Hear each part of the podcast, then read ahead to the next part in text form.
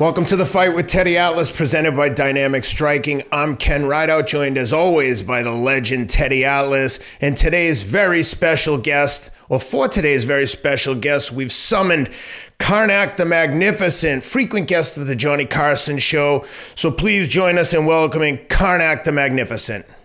Hello. I have been summoned from the west, or perhaps the east, whichever. I get a little confused sometimes with all this stuff.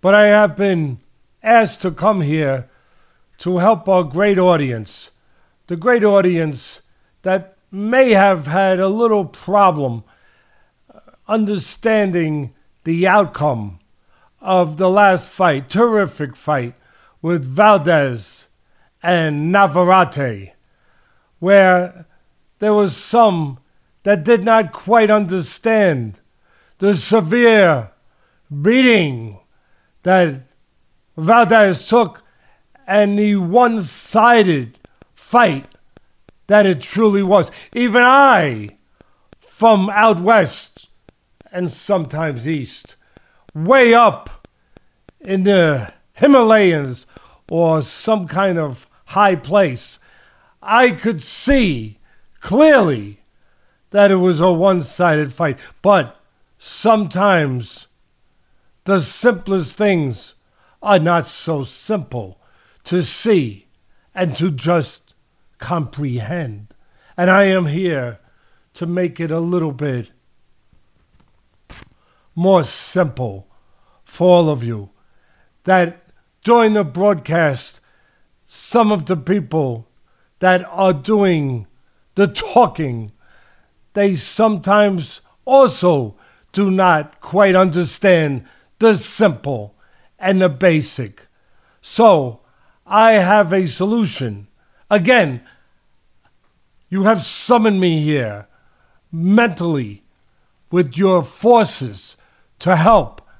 And my help is to give you a great suggestion. Watch the fight once again but watch it this time with no volume, with nothing but silence, and see what you could not see before. Understand what was hidden from you. So go, go, my young grasshoppers, go out there and watch the fight without any sound. And remember, if you need me, I will always be here. All you have to do is think of me and blink your eyes many, many times. And I will appear immediately or close to immediately. For now, I say, but before I leave, one other thing.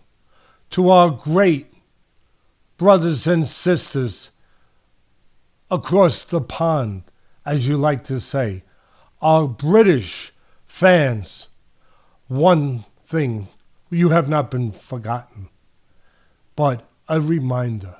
We all must have reminders at times. Your idol, the one that you call Joshua, he is overrated. I will. See, even I can see that.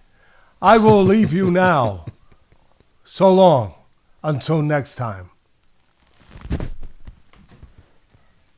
Thank you, Karnak. Appreciate the insight. Let's bring Teddy Atlas into the scene and see what Teddy has to say about the weekend's festivities. There was no shortage of um, fight action from about noontime Eastern all the way through to about 1 a.m. Uh, between the fight, the DAZN fight, the Joshua fight, and the undercard. UFC with an early start out in Vegas, followed by the Navarrete and Oscar Valdez fight on ESPN, where like us, like Teddy, like Karnak mentioned, um, we got a very one-sided opinion of that fight, or at least a one-sided um, description of what was happening, because it appeared to be a one-sided beatdown. But we'll get into all the fight action now. Teddy, what'd you think of Karnak? Thanks to Karnak for joining us. The, uh, can you guys see me? There's smoke. There's still some smoke in the room here. It's it's clearing out. Karnak creates smoke and you know, when he comes, it is quite a moment. It, it's stuck. Can you see me? I got you. The, the, the Yeah. smoke is clearing. Yep. You got me. Uh, very thankful to Karnak, the magnificent one, and very thankful to the fans that summoned him with your thoughts, your brain thoughts that brought him here. Try not to let that happen too often. Okay, here we are. We have a lot to discuss now. Um, Karnak set it up well, but we must get to the rest of it. Ken, let's get to the rest of it. Let's get to all of it. Let's jump right in with the Anthony Joshua Robert Helenius fight from uh, England. Saturday afternoon, Eastern Time, Saturday night in the UK. Uh, Robert Helenius, last minute replacement for Dillian Whyte, who failed a drug test. They brought in Robert Helenius on a week's notice, a week after he fought uh, over in Europe. I forget where his fight was, but he got a win over in Europe and uh, stepped in to face Anthony Joshua, and Anthony took about six rounds to get to him, but finally knocked him out with a big right hand, and um, you know then proceeded to parade around like he just you know cured cancer or shocked the world in the thriller in Manila.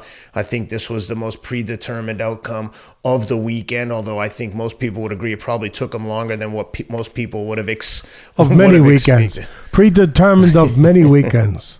of many weekends. And you don't need Karnak, the magnificent one, to tell you that. I can tell you that.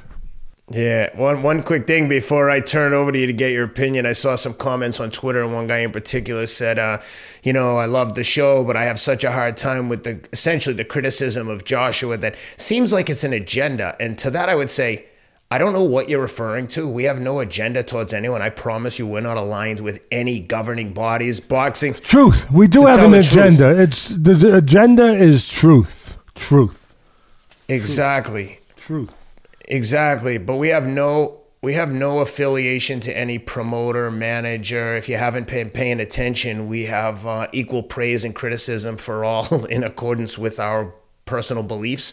Um, Anthony Joshua, the person, seems like a great guy. These opponents that he faces most of the time are just like the opponents Tyson Fury faces most of the time, predetermined cannon fodder, and that's what happened Saturday. What'd you think of the fight, Teddy? Just in case our British brothers and sisters could not hear clearly, I wanted to make sure not only put it out there in an audible, but also in a visual. He's holding up a note that says, For the people just listen, it says truth, the only agenda. All right, with that said, Teddy, give us the truth. How'd you like the performance? Did we learn anything from it? What's to be gained from this aside from a paycheck for Anthony and the um, promoters? Well, first off, I, I heard that some of the commentators over there actually said before the fight that it was. I I can't believe I'm quoting this. This is a direct quote. But I heard some of the commentators actually say before the fight that it was brave of Joshua to take a last minute replacement and not just pull out of the fight. Wow. Wow, wow, wow. Do they do they really fully understand that Joshua was getting paid millions of dollars to fight and he would have not been paid if he didn't? I mean, How you you Teddy, you really think Ken. money had anything to do with this? Don't be so naive. Come on. I mean, it's. I mean, it's not like number one, like he was doing it for free, or he was getting, you know, he wasn't getting paid, and the money was going to a children's hospital. All right, brave. Um, number two, it wasn't brave of him. It- It's not like he was fighting Joe Louis, or for that matter, even Jerry Lewis. Or Andy Um, Ruiz. Or yeah, I mean, well, Andy Ruiz, the second version of Ruiz, when he was almost three hundred pounds and he beat him, but he was fighting a guy who two fights ago was knocked out in one round by Wilder. Wilder's people handpicked him to come back with after a year's layoff, after being KO'd and badly beaten up by Tyson Fury. It's the same reason that you guys, you know, the Joshua's people, okayed Helenius as a replacement for Whyte. It's, I mean, it's the same reason. Listen, I know the British fans are a bit loopy for their fighters, but do you not see that he's what I've been saying and what Karnak said? He's overrated. And and it's not personal. I, I say this about Americans, about whatever they are, Mexicans if they're overrated, wherever they're from, uh, Irish, Italian, Japanese, Portuguese, Milanese, Senegese, uh, whatever. If, if it's to be said, I'm going to say it. And some of you, you don't admit it, but you say that. I had to laugh. My son sent me one of the comments you're talking about, Ken, where where one of them actually admitted that he was overrated. One of the fans, actually, was more than one. But you know what he said? He said, "Yeah, yeah, yeah, he is. We, we, yeah, we, we understand it, but we don't, we don't want a yank telling us. Oh, you don't want a yank telling you? Oh, is that all it is? Is that all it is? You don't want a yank? Okay, how about I say it with an English uh, accent? Will that make you feel better? Uh, your, your, your man, your, your man over there is is a bit of rubbish. He he's playing rubbish. He's playing rubbish. Uh, your bloke, your bloke is rubbish. Uh, uh, does that make you feel better? And he's not really rubbish, but it's rubbish to say that he's a great fighter or he ever was a great fighter. You lovely blokes, have a lovely day. Have a touch of tea, please. I mean, does that make you feel better now that I said it with that? Okay, I hope it made you feel better. Um, listen, I, I know you want him to be what you want him to be. Who has he ever beaten to have gained the statue that he's been given over there? Charles Martin? All right. And, and a 288 pound Ruiz in a rematch after Ruiz knocked him out when he took the fight on two weeks' notice or less. A cruiserweight beat him two times. I know Usyk, right? His only real win was over. Hey, you guys are forcing me to go down this litany of stuff. You're forcing me to do it. But I'll, I'll go down there quick. His only real win was over 40 plus 40 plus year old Klitschko who dropped him. And for that resume, he has the gall. And this didn't bother you a little bit? Really? Really, you guys? And you know, I have nothing but love for you. You're great fans. But for him to say on the telly, as you say over there, the telly, uh, uh, he, he said after the fight that his back was hurting him. Oh, and he went like this. Oh, oh, Ken, he, uh, my back is hurting me from carrying the heavyweight division. Are you kidding me? Uh, how you people sat there, sat there and allowed him to say that? Really? What are you, blooming idiots? Notice I put blooming in there. I hope that helps. Are you blooming idiots? Are you kidding me? You, that's why I say it. And again, he could be Portuguese, Guadalese, Lalalese, Natalese, Dudalese, Balalu, Lalalu, uh, whatever. And I'm going to say it if it needs to be said. Are you kidding me? Carrying the heavyweight division on his back? Man, how you didn't get up from your seats there and go get a pint. Really, go to the closest pub and just order a pint, a pint. Really, to kind of wash that away. I, I, I don't get it. I don't get it. I, I mean, yeah, this damn Yank is telling you that.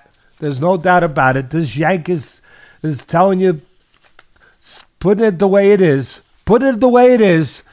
That, us Yanks do that once in a while. But um, somebody has to be in charge of dispensing the truth once in a while. Somebody. If it's not Karnak, it might as well be Teddy and Ken. Andy Lee, the fighter, former world champ, was one of the only voices after the fight who said he didn't look confident, Joshua, and he'd better have another two fights before he goes in with Wilder. He's saying the truth. The truth. And he and he ain't a Yank. He ain't a Yank. Joshua was tentative.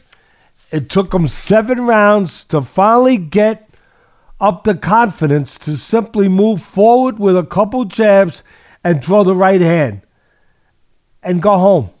I mean, he could have done that same thing at any time. He had a very tall guy who keeps his head up in the air like a lantern in a storm, like a I mean, it's like it's like it's like a target is on it. He pulls back straight, presenting this huge target to hit, like a bullseye on a dartboard. You Brits should understand something about dartboards, right? Dart darts is a big thing over there, and I know you got one over there in a couple of the pubs with my picture on it. All right, I okay, all right. All love, all love. Just don't hit me in the eyes, please. Um, really, yeah, I, I don't know what else to say. It took them seven rounds, seven rounds to simply do that against the guy they brought in. Let me let me reiterate that. They brought him in to be knocked out. Yeah, I know he set it up beautifully. Joshua set it up beautifully uh, with two jabs low to his body, dropping Helenius' eye contact, eye level, so that he'd never see the right hand coming up top. Okay, I'm telling you, okay, great. Great. Good job. Good job. But with this guy that he had in front of him, all you needed to do was press forward with two jabs and then the right hand and go take a shower. And like I said, have a pint, you know, with some of your mates. Oh boy, and and he should have a pint with you, because you guys. What are you talking about? why He did. what He came out and Conor McGregor gave him no choice but to dump a dump a beer down his throat. It was one of the most awkward uh, product placements in the history of marketing. Well, you know what else he should do? He should do. I'm not trying to spend anyone's money, but he should also go into the local pub and buy everybody a pint. I think he can afford it. Ken, you think he can afford? You're a financial guy. I Yeah, think he can I- I'm pretty it. sure, right? yeah. You know, and and and and and you know what? Maybe it'll make his back feel better, right? Maybe it'll loosen up. Though it'll look. You actually. I, I can't believe is, is he serious with that? I'm pretty sure he's dead serious. I'm sure he believes that. that he carried the heavyweight division. I, I, you fought and you lost to Usyk because you had to. You, it's not like you chose him. He was a mandatory, I believe, and so you had to you had to fight him. And then, of course, you lose. You have to fight the rematch. So, how have you been carrying the division? Really, if we're going to speak the truth here, right? It was Fury who actually got in the ring with the biggest puncher in the heavyweight division. And the matter of fact, in boxing, period. Pound for pound, ounce for ounce, Wilder's the biggest puncher in boxing. And Fury got in the ring with him three times. So maybe he should be the one going to the chiropractor to get his back fixed for carrying the heavyweight division, right? Maybe he should be. Final analysis, Ken. Joshua was, for the first four rounds, he was so tentative. He was pushing his jab, reaching in with his right hand. As I said before, all he had to do was step in, step in with two jabs and a right hand at any time, and Helenius was going down. So that's I know you don't want to be reckless. I know you want to be thoughtful. I know you want to be smart. I know you have a new trainer. I get it. I get it. But really, I also do get it. I also do get it. Everything is relative. And it's relative to who he was in there with. And with this guy, after round or two, you should have saw that. So, enough said. This yank is done. Okay? Uh, all right? You know, and by the way, Joshua's going to be paid $60 million to fight Wilder if they do actually fight. That's what I Um, want to get your thoughts on a, why, a potential Wilder Joshua fight in December in Saudi Arabia. What happens and who wins? Yeah, if it or, or December or January. I think they're talking about January, whatever. But you know, one thing I'll tell you: if the fight does happen, uh, Joshua can buy a new back. Uh, with with 60 million. He could buy a new back. And and all the millions that he's already made, all the millions that he's already made in his career. God bless him. But listen, God bless Eddie Hearn and and um and his promotional company that helped make him and promote him and build him up to make all this money. So listen, at the end of the day, he goes to the desert. He's going to wind up getting 60 million at the very least, he can get a camel while he's over there to help him carry whatever he's got to carry. You know, at the very least, and it, and I don't know what it would cost to ship a camel back, but again, with sixty million and the tens of millions that he's already made, I think he can already. I think he can afford it. I think he can afford it. What happens in that fight? One of two things. Wilder goes after him early because that's why Wilder can't fight, but he can punch, and he's got heart and so does Joshua. But he's Wilder's got hot, and he's gotten off the floor before, as Joshua has. And um, but he's taken a terrible beat in the last couple fights with Fury. I don't know what he's got left. I know he knocked out Helenius, but it was Helenius in one round. I still, in a real fight, I don't know how much was taken out of him from those beatings that he took in the last two fights with with Fury. But I know he's got heart. I know he can punch like hell and um, but his technique is horrible. He's all over the place. I but he doesn't, you know, he doesn't waste time. He'll probably go out there. Although he's got a new trainer the last couple fights in Malik Scott, who's trying to make him a little bit more patient, make him more of a boxer, make him more responsible, make him technically better. So maybe he will be a little more patient. He was a little more patient with Helenius, uh, and then he scored the knockout. So one of two things is going to happen. He's going to go out there and he's going to be less tentative than Joshua, and he's going to land the punch first because it's going to come down to who lands first. He's going to land. He's going to. He's going to land the punch first, and I think he's got a better chin than Joshua at the end of the day. But and he'll land the punch first, and it'll be all over. Or he'll walk into something. He'll, he'll go out there and Joshua, you know, knows how to counter, and his temperament is more to counter now, not to be aggressive, not to really take chances. He's more comfortable countering. He'll, and his trainer, he's got a good new new trainer too, a good trainer. He they will probably look to try to catch, set a trap, and catch Wilder coming in with something wide open, and and beat him to it, punch in between a wide punch, or just make a miss and counter him. And so that's that's my prediction, and I think it's a good one. Where you're either gonna get, you're either gonna get, you're gonna get Joshua looking to set a trap, you know, laying back a little bit, which he's very good at doing now, right? He's comfortable doing that, and catch Wilder coming in, or Wilder's gonna use that phone, that long, long, as long as a phone pole jab, and set up the right hand and go out there and catch Joshua again, like he was the other night, still a little tentative, and not give him a chance to gain his confidence, get into a rhythm, and end it before he can ever get started. The only fly in the ointment or X factor for me is how much Malik Scott has changed Wilder, his temperament, his mentality, and his technique. Where if he's made him into a more stable boxer, if you will, then then it might take a minute because if he's more patient, you know Joshua's going to be patient. Oh my God! So at the end of the day, it might not be the the thunderstorm you think you're going to get. It might not be. It might not be. Either way, it could go either way. But I, I'll wind up saying Wilder, and um,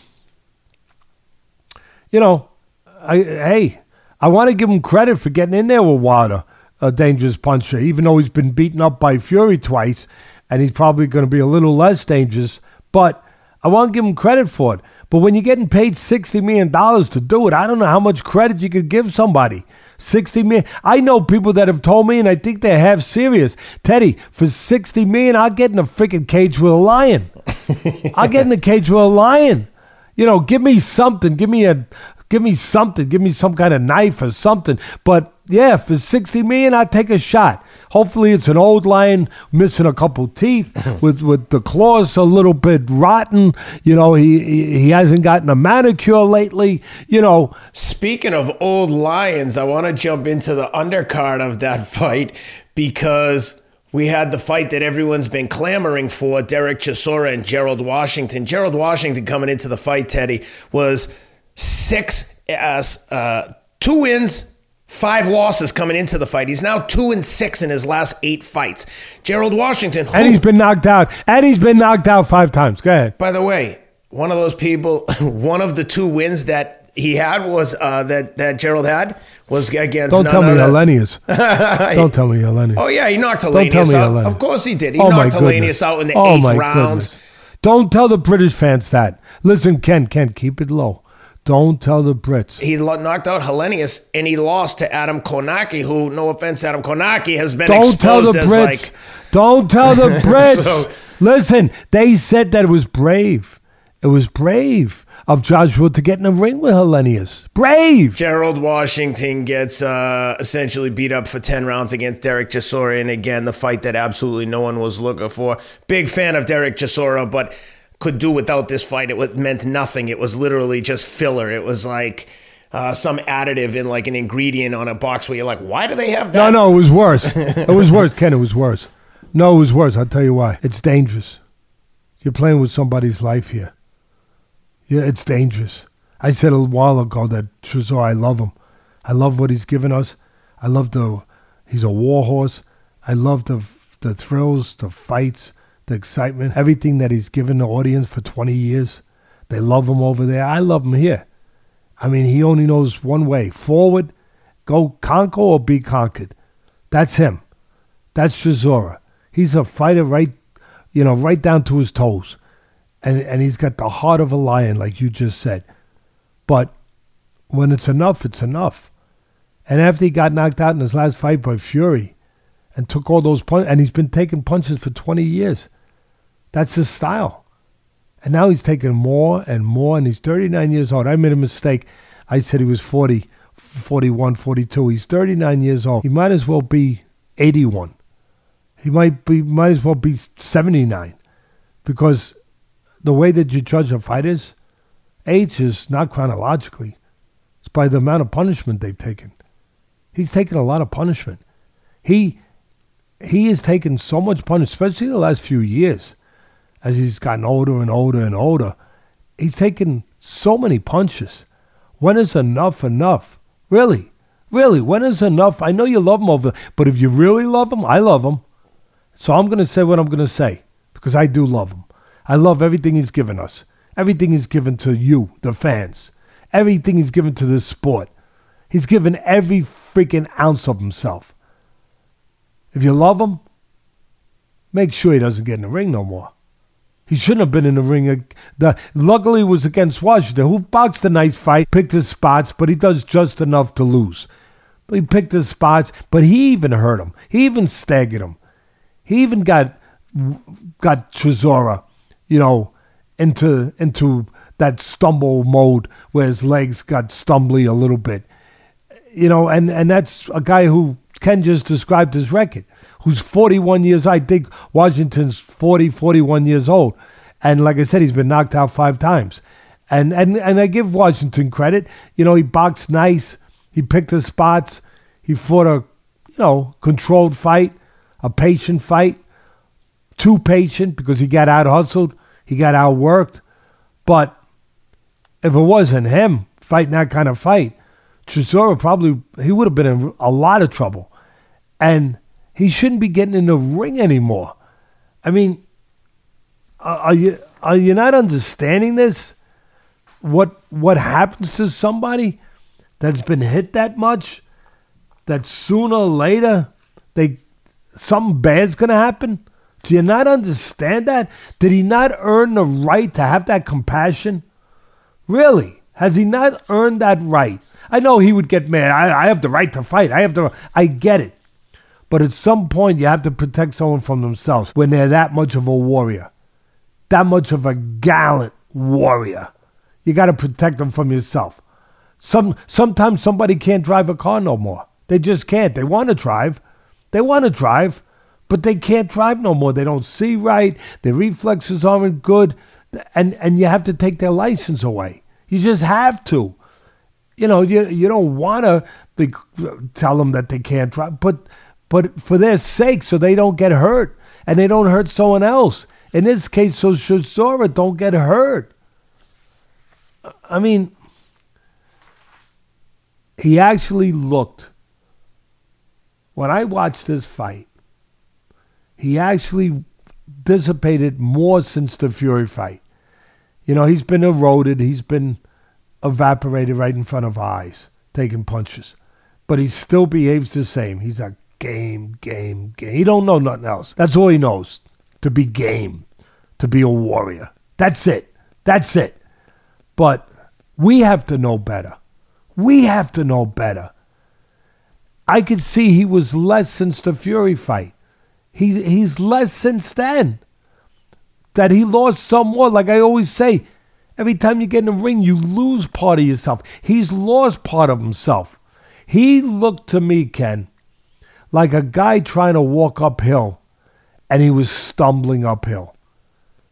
That's what he looked like. And I don't mean to be facetious. I don't mean to be laughing at, at his peril. I, I, I, I don't. I'm just saying it because it needs to be said.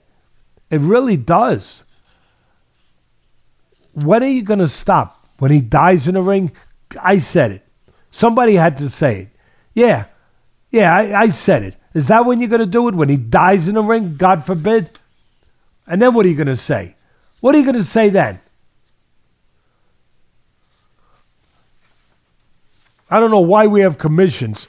If, if, if Teddy Atlas has to go on these rants in these cases, which I did for 20 something years on ESPN, when a commission didn't know enough to, to stop a guy when he should, shouldn't be in the ring no more, when they didn't know enough, what the freak? I ain't getting paid for this job. The commission is. What the hell's the sense of having a commission if they can't figure this crap out? Well, I think as long as there's uh, as long as there's money to be made, putting butts in seats to see these guys fight, they're gonna keep doing it. Derek has come out today or yesterday and said he's got three more fights in him. Wants to get to fifty fights. Yeah. Okay. All right. You know, Floyd Mayweather could fight 150 because of his style. Chisora can't because of his style. His style is to take one to deliver, to take three to deliver one. That's his style. Well, it shows in his it shows in his record, Teddy. Thirty four and thirteen. He's basically winning two, losing one. That's true. All right, guys, want to take a quick pause to give a shout out to today's sponsor. You know them, Athletic Greens. Go to athleticgreens.com slash atlas to take advantage of today's special offer. 10 free travel packs with your first purchase.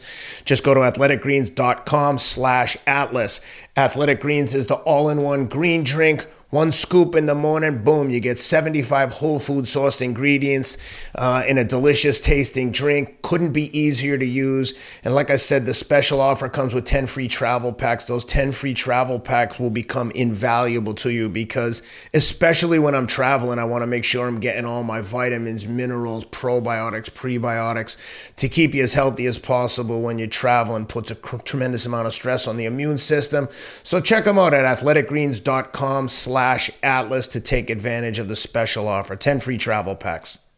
Well, Teddy, speaking of someone getting hurt in the ring, I couldn't help but to think that the promoters and the network wouldn't be happy until they let Richard Torrez Jr. hurt someone in the ring. They're feeding this guy like raw meat, like you would say, week after week. I love watching Richard Torrez fight, former Olympian, U.S. heavyweight, you know, smaller heavyweight, but just like a scrappy, aggressive guy. I love watching him fight but they're putting him in with guys who don't have a chance in hell. You'd kick this guy out of the gym if he showed up to be Richard's sparring partner. They're not qualified to be in the ring with the guy. And I seriously, when he knocked this guy out in the first round last week or whatever round it was, I think it was the first, that's what I was thinking is when are they going to be happy? When he hurts somebody? No fault of Richard, but Jesus, they're, they're feeding this guy like raw meat every week, cannon fodder, as you would say. He beat, he's beating the crap out of them to the point where you have to question the sanity of everyone involved. Someone doesn't see this guy Willie Sparks or wh- whatever his name is, Willie um, Willie Jake Jr. They don't see tape on him and go, dude, you can't put him in with Richard Torrez. He's gonna kill him. This is so unfair. You would. Anyway, I digress. How'd you like Richard Torrez's um, one round destruction of uh, Willie Jake Jr.? Uh, listen, it's the usual. Top ranks puts on their usual one-sided, as you just said, cannon fodder matchup to feed their undefeated heavyweight prospect. You know, some raw meat um, to build his record up. Easy work, you know.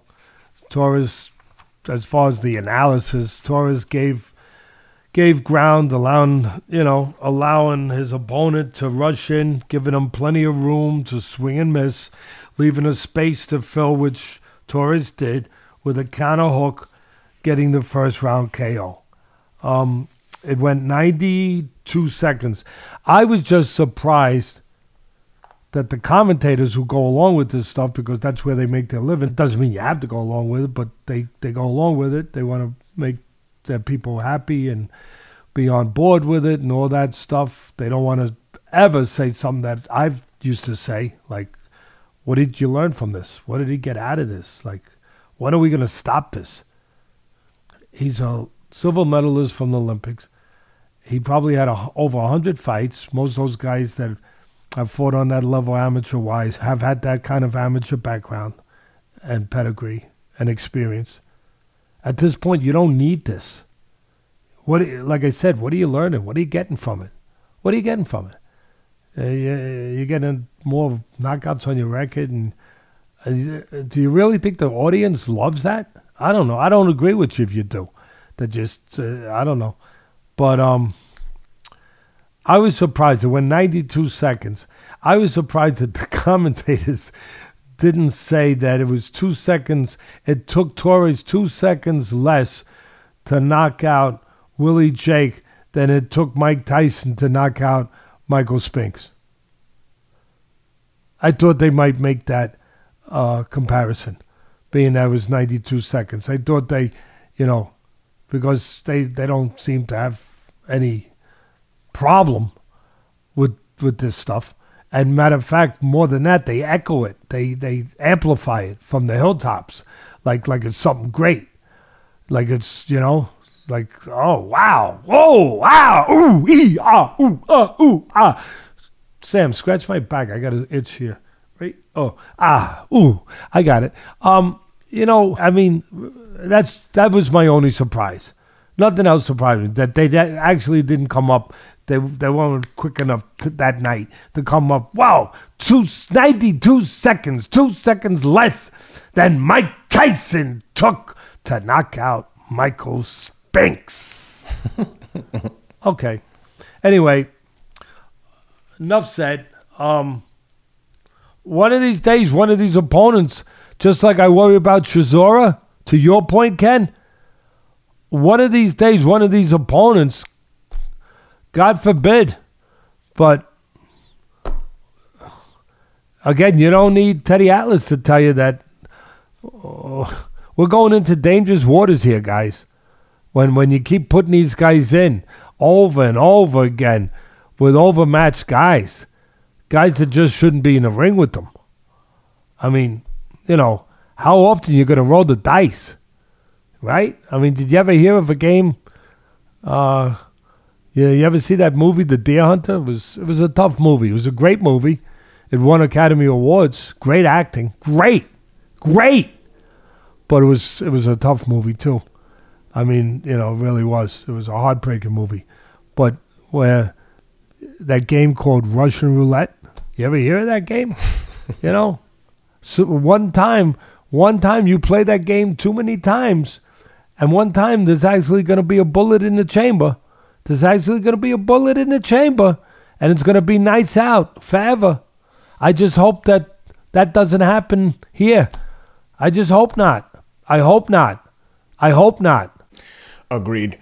Let's jump over to the ESPN card. Oscar Valdez in with Emanuel Navarrete. We've talked a little bit about it already with the great Karnak the Magnificent, but um, you know, one-sided fight, entertaining fight, all Mexican affair. Um, it just seems, from my perspective, like anytime Valdez would have moments and score with good shots, it didn't even seem like he could affect Navarrete. He, it feels like he could have hit him in the head with a hammer and it wouldn't have stopped him. He'd score. Great one-sided fight. Okay, I said it. Yes. They they try to make it great. It wasn't. It was a great one-sided fight That's because right. the, Valdez had so much heart that he just wouldn't wouldn't stop trying. Uh, it was very very similar, very similar to Spence and Crawford. That's how bad a beatdown it was, and that's how one-sided it was. That's how bad it was. Very nobody else gonna say it. I'm gonna say it. Very similar to that, uh, and and similar for two reasons. One, because of the domination of of of Crawford, the domination of this case, and because of the heart of Spence to hang in there, to keep trying, keep trying, and same thing, the heart of Valdez to hang in there. But same same thing, same other than other than it finally being a knockout, same same beatdown, same one-sided performance. To your point with regards to the heart, now uh, Valdez probably fighting through a broken orbital bone. His eye was swollen shut. Were you surprised at the lack of like compression and end swell they used on the on the eye? Like in between rounds, it just looked like they'd touch it on there, three or four seconds, move it away. And I was thinking, like, this thing should get all the attention in between rounds. It's swelling shut before it got shut. I thought they could have controlled it a little bit more, but curious about your thoughts about everything, including the eye. But again, just evidence of the heart that he fought with to fight with that eye swollen shut. And, and we've seen many, many people quit after a broken orbital bone or a damaged eye to that degree. Many people have said they've had enough, especially when you're losing every single round. Do, do we know that was broke? Did we? No, no, no, no. We don't know. I'm. I'm just Oh. speculating, and there's been speculation. So we Oh, don't. Be careful. We, yeah, no, we don't know that it was broken, but it certainly looked like something that had to be broken. It wasn't just swollen. It was like the whole side of his head was swollen. His eye was shut.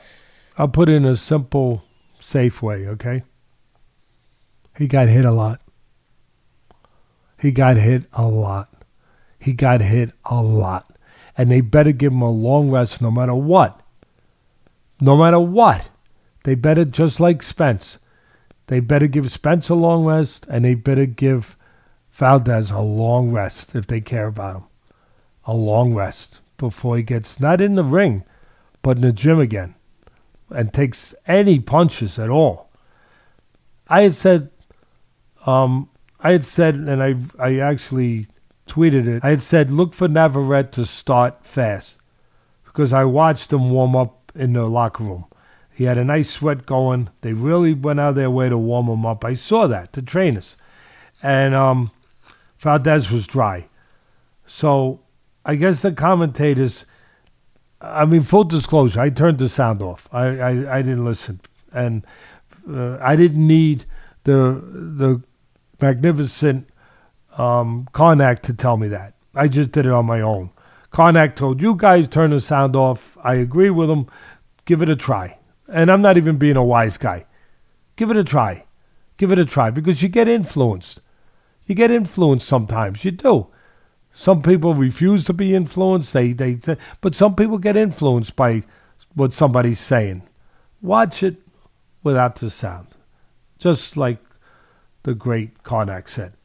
Um, I guess, as I said, I turned the sound off. I guess commentators had said that Navarrete would start slow.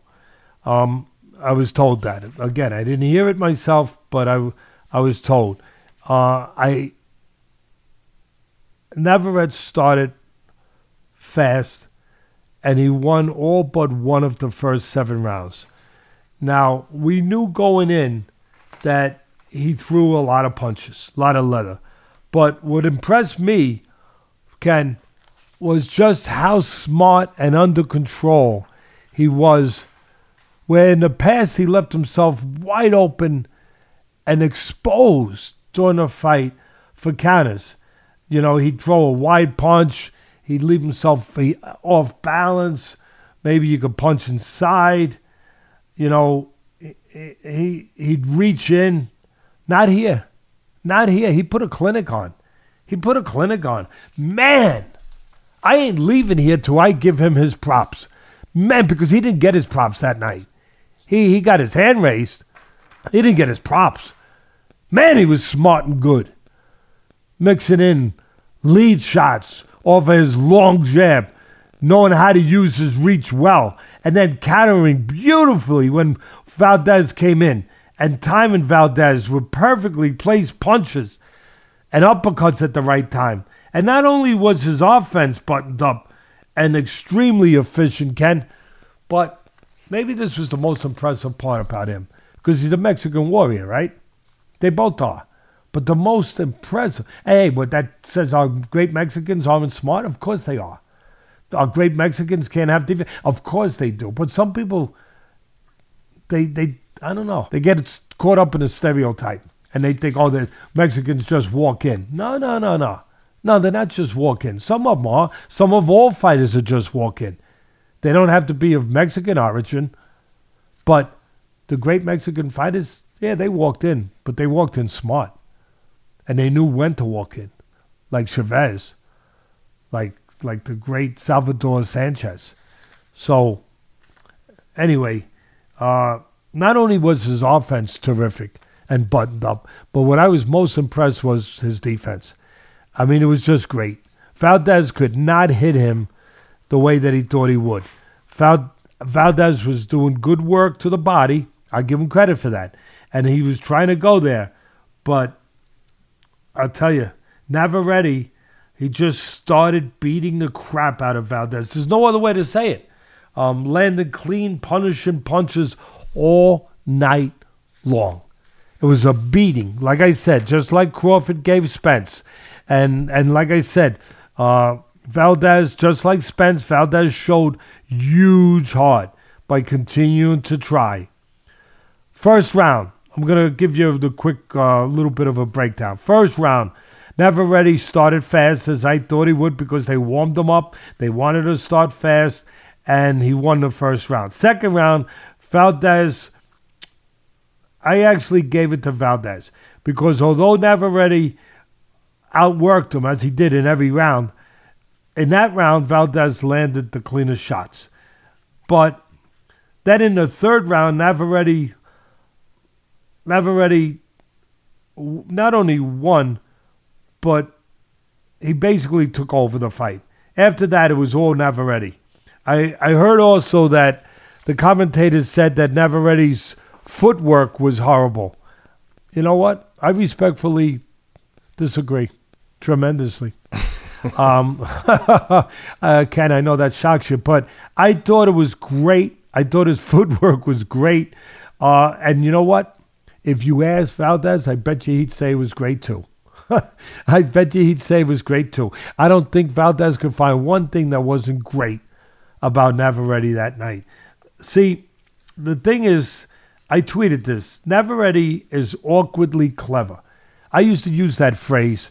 Nobody else used it, but I used to use that phrase uh, on ESPN when I was calling the fights. Now, try to wrap your head around this, people, that concept.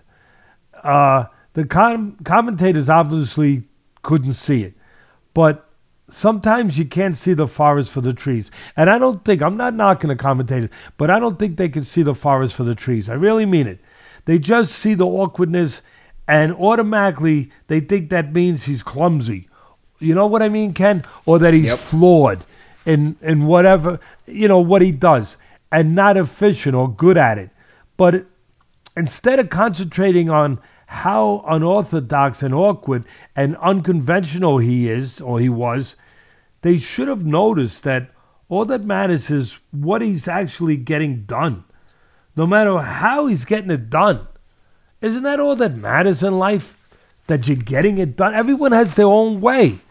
It's everyone's unique. Everybody's got a different way about doing something. All that matters is are you being good at it? Are you getting the job done? Are you being effective? Yes, yes, yes, yes, yes on all those questions. Every one of them. Every one of them when it comes to Navarrete. They didn't see the results of what he was doing. He's getting the same results that someone who does it more smoothly, more neatly, gets it done. It just doesn't look as pretty. See, that's the thing. It doesn't look pretty. I admit it. But either does Valdez's face. at the end of the night. That doesn't look pretty either. Why? Why does it not look pretty? Because of what Navarrete's getting done in a magnificent way. Because he's getting hit from all angles, Valdez. He's being mugged in there. And he was being mugged in there. There was some rounds you could almost gave 10-8. You almost could have gave 10-8. Um, thank God, thank God that the judges this time actually did their job and they saw it for what it was. The commentators were saying that the judges' scores were way off. You know, when the fight was over, I put the sound on, and that's what I picked up. They said the judges' scores were way off. Really? Really? No, they weren't. The commentators were way off. Again, I'm sorry. Just like I'm sorry to some of the British fans that I say that your man is overrated over there. But the truth speaks for itself. The truth is the truth. You know,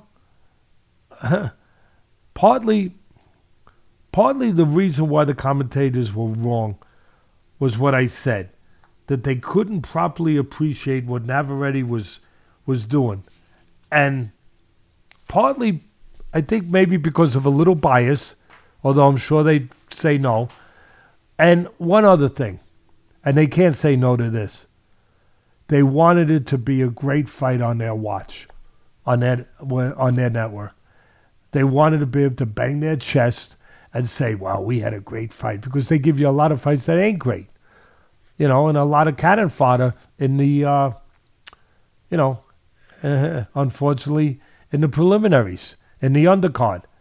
But they wanted to say it was a great fight. So to fit their agenda, to fit what they wanted to put out there, Valdez had to be competitive. Um, you know, they wanted to take credit that it was a great fight. But although, as I said, it was a great display of heart and courage by Valdez, it was in truth a very one sided fight. As I said earlier, it was a great one sided fight. And one other thing, Ken, did I hear this right? Because sometimes, you know, my ears get a little clogged. I try to clean them. I try to use Q-tips, you know, but sometimes I run out and I get caught up with other things and I don't maybe I don't clean my ears enough. But did they actually say talk about a trilogy? Correct me if I'm wrong. but don't you first have to have two fights before you get to a trilogy? Just I don't know. Maybe maybe uh, maybe I'm just I'm, I don't know. Karnak, when Karnak came in here with all that smoke, it might have just, it, might have, it, it might have just stunned my senses for a moment, maybe. But I thought you couldn't have a trilogy before you had two fights, so that would mean a rematch. But for me, that was so one-sided. Do we really want to see that again? And did the commentators not only not did they not notice that? And I noticed it around the sixth round. I noticed it. Did they not notice? And I tweeted it. Did they not notice that Navarrete hurt his right hand? Um, I know they said something late. I was told, but did they not notice that when I noticed it a little earlier? But Navarrete behaved like a pro and a fighter and a champion, and he just kept going. But what do you think would happen to Valdez?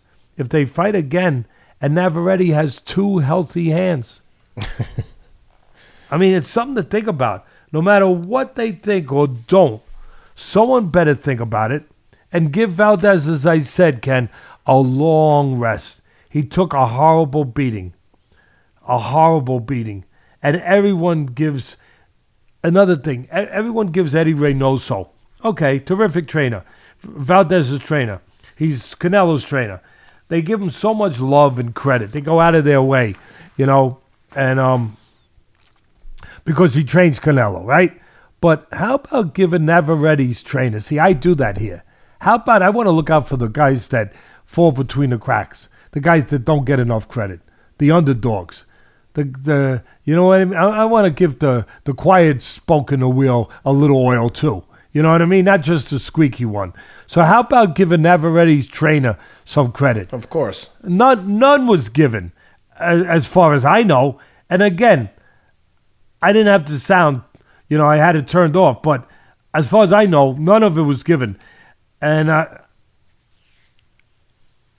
look, go back, watch it. Really, I mean this from my heart. Uh, give it a try. Uh, It's worth watching anyway. To to just appreciate the nuances, the finer points of what Navarrete, the the three division world champion, was doing. To appreciate, really appreciate what he was that that that night you might not have been able to appreciate it. The commentators couldn't. So maybe you didn't get a chance to appreciate it. Maybe you did. A lot of smart fans out there. But watch it again. Really, really. Um, the commentating can influence you if you let it. And I want to finish with this. I just want to finish with this in a very crystal way. I destroy the judges here, as I said earlier, when they deserve to be destroyed. And right now, today, they deserve to be applauded. So I'm applauding them with both hands. And I want to put a, a finishing touch on what I said before. I'm talking about the sweet science. Any way you cut it. My earlier point that the commentators couldn't see the beauty and the science, the sweet science of what Navarrete was doing in there because it wasn't done the way they're used to they're, they're used to it being done and being done by it was being done by an aggressive fighter my son texted me afterwards teddy the nfl scout and he texted me and he said he's so he's, he's so smart with this stuff. He said dad they're not used to seeing a guy box that brilliantly and be aggressive. He was so damn right.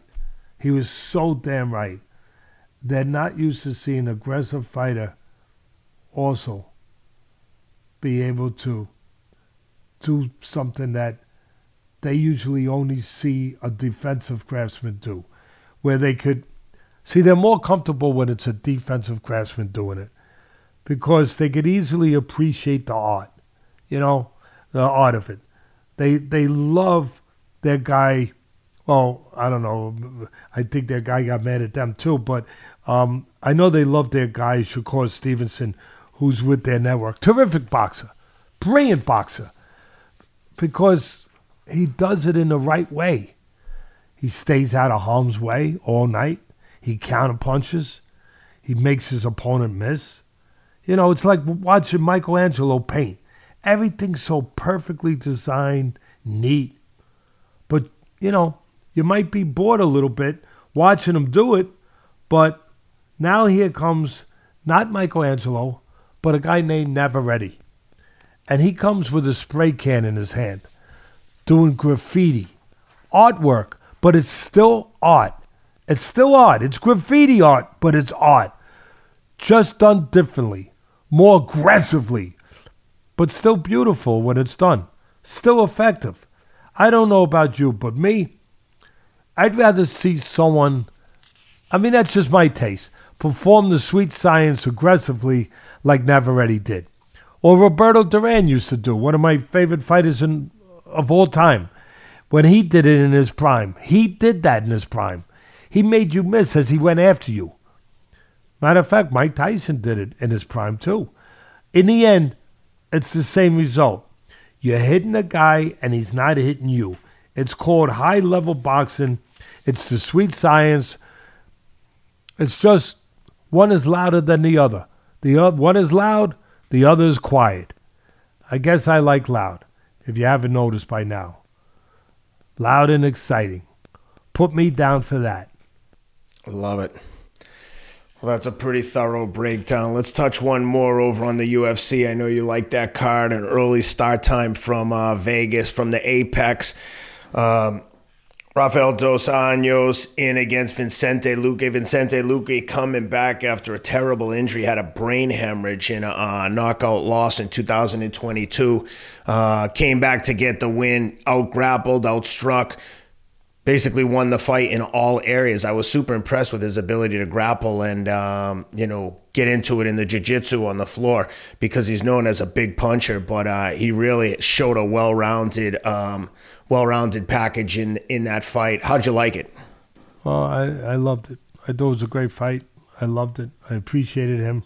I appreciated his bravery. He he get, should get credit for bravery, not Joshua for taking on a last minute replacement in Helenius.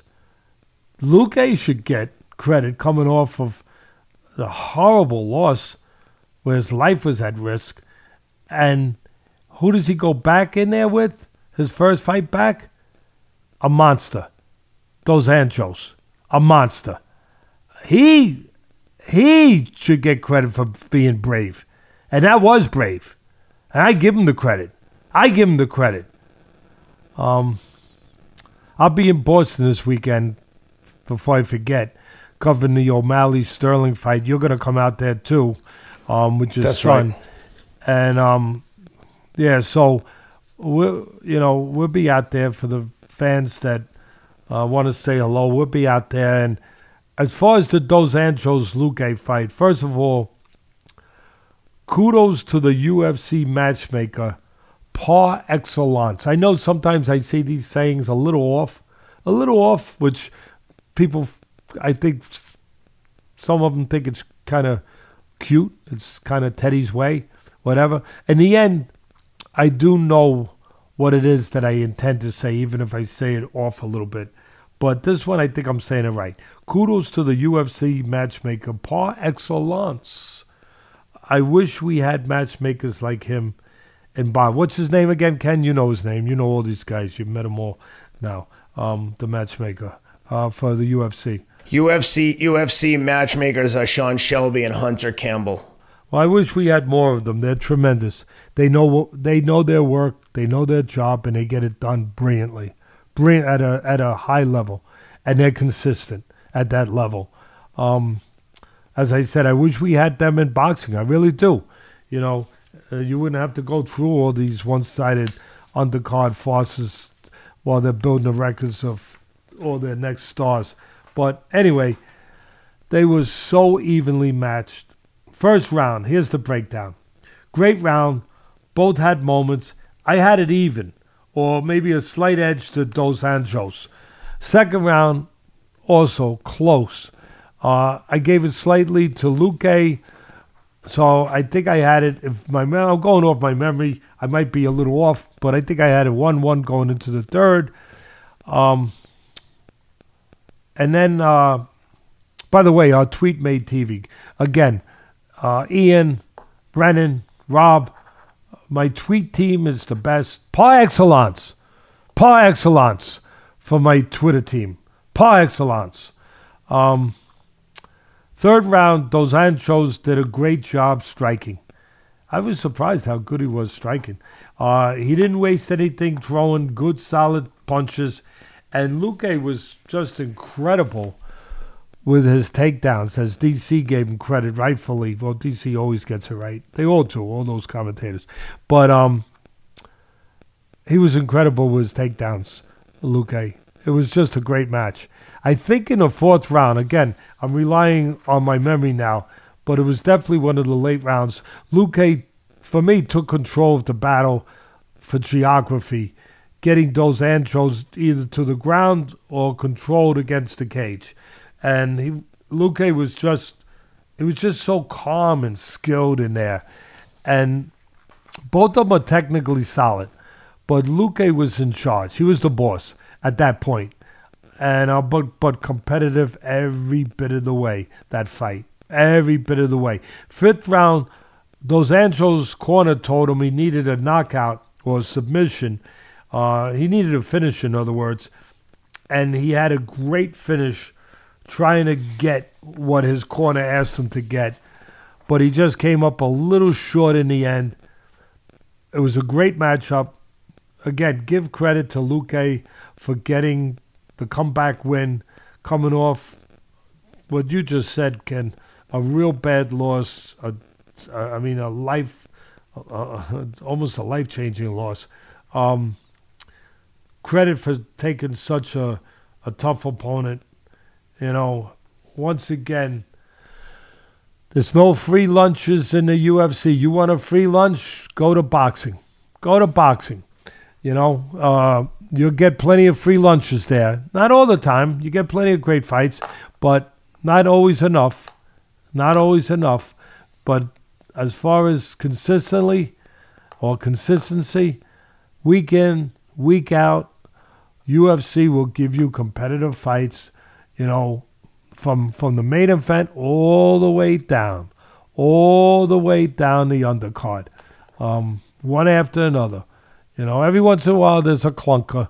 Everyone's got a clunker every once in a while, uh, but I'll tell you, the consistency with UFC is what's made that brand what it is, and and keeps rising and keeps rising, and the ratings keep keep just keep going forward because week in and week out, the fans know what they're gonna get. They know what they're gonna get. They're gonna get competitive, well matched fights, and um, you know they're not gonna get Torrez uh, against Willie Jake, you know, where you gotta you know you gotta worry whether or not Willie Jake even gets hurt. Yeah, you're, you're not gonna get those. It's again no free lunches, no layups. Not not in a place called the UFC. Anyway, I think we covered this show pretty well, like a blanket. I I want to thank Karnak, the Magnificent, for making an appearance. I I appreciate it. I appreciate uh, you fans that called him in because it was you that called him in with your brainwaves, whether you know it or not. Those brainwaves are going. They're going out. They're getting. They're getting out there a little bit, and um, because of them, you brought Karnak into the fold. And I would just say, listen to him. Listen to that fight. Listen to that. Watch that fight again. Don't listen. I'm sorry. Watch that fight. Listen to Karnak. But watch that fight with Valdez and Navarrete again. It's worth watching it. And watch it with the sound off. That's a good point because aside from the analysis, the thing I have a really hard time with on those uh, on the coverage on ESPN is like I've said this before, but Joe Tess is so hyperbolic. Every call is like the thriller in Manila. Well, he's the boy that he's the boy he's the boy that cried wolf. You can't believe no more. That's exactly right. If you keep screaming, every fight is like the second coming of Christ. I'm like, dude, how, is this where I get excited? I'm taking my cues from the uh, commentator. It's just chill, chill. Richard Torrez isn't in there with Muhammad Ali. Take a chill pill. Yeah. Yo, man, take a chill pill. my grandson, oh my goodness. My grandson's, uh, you know, I got two beautiful grandchildren, and um, one in Vegas, one here with me. I missed, I, I love them both dearly, and my and two beautiful granddaughters. I'm very, very blessed over here. But, um, my grandson over here, uh, like he's he says like he say things now. I said, where is that coming from? You know, he's watching that YouTube stuff too much. But like out of nowhere, he's he just say to me, "Chill, Papa." Why? Why?" Take a chill pill. Now he don't say take a chill pill, but um, if you listen to the show, he might start saying it though. Well, Teddy, like you said, we're both going to be in Boston for this UFC card. That's the big ongoing next weekend. Incredible card with Aljamain Sterling, Sean O'Malley in the main event. Uh, Weili Zhang in there with Amanda Lemos. Neil Magny, Ian Garry. Great card. Looking forward to it. Looking forward to seeing the fans in Boston. And uh, I know Cameron is dying to see you. He wanted to know if Teddy was going to give him a, a, a, boxing lesson at the fight. I said, no, no, buddy. We got to have on our gear. We got to be ready. But you'll get to talk to Teddy, and he's incredibly excited. He's already like got his outfit picked out. He's like, uh, uh he's he's pumped. He's super excited, and of course, all the other kids are jealous. But I try to do things like I try to they do one-on-one things with yeah, all of them occasionally. Exactly, exactly. So looking forward to seeing you. Looking forward to seeing all the fans in Boston. So if you're going to Boston, come and find us. We're uh, look forward to saying hello to everyone. And uh, before we sign off, Teddy, you got anything else? No, I think it was a good show. I think it was a comprehensive show. I hope it was. I think we, like I said, we covered it like a blanket, and um, you know, we mixed in some humor in there with serious stuff. It's a serious sport. so you got to be serious about. But we mix in some humor with it, and at the end of the day, I hope that the fans, wherever they are, appreciate one thing that we we really we love the sport, and we care about you guys too and we just want to try to bring you the truth. The truth is we know it. Doesn't mean that it's infallible. Doesn't mean I'm infallible. Doesn't mean that I, I'm not wrong. It's it's my opinion, but it's my opinion attached to 50 years of experience in the fight business. And for what it's worth, I said it before. I say it again in closing. I'm I'm saying it sincerely. I'm I'm saying it, you know, earnestly and I'm saying it because I care. I care about this sport. And if something's wrong, I care enough to say, hey, I think that's wrong. You know? And um, I just want to be able to bring you guys, you know, my thoughts. And you're good enough to let me, to, to allow us to bring our thoughts to you every week. And just, I can't guarantee anything in life. What I can guarantee is that I will always be telling you what I believe when it comes to this what what I believe, and it will not be touched by silliness. You know, like I'll just call it silliness. I won't even get crazy where the fan says that I don't like British fighters or whatever it was that Ken told me that he said. You know, uh, that's silliness. That's just silliness. Uh, if anything, over my 50 years, I hope that I've proven one thing that I I do not carry a bias. I say what I believe, good or bad or indifferent.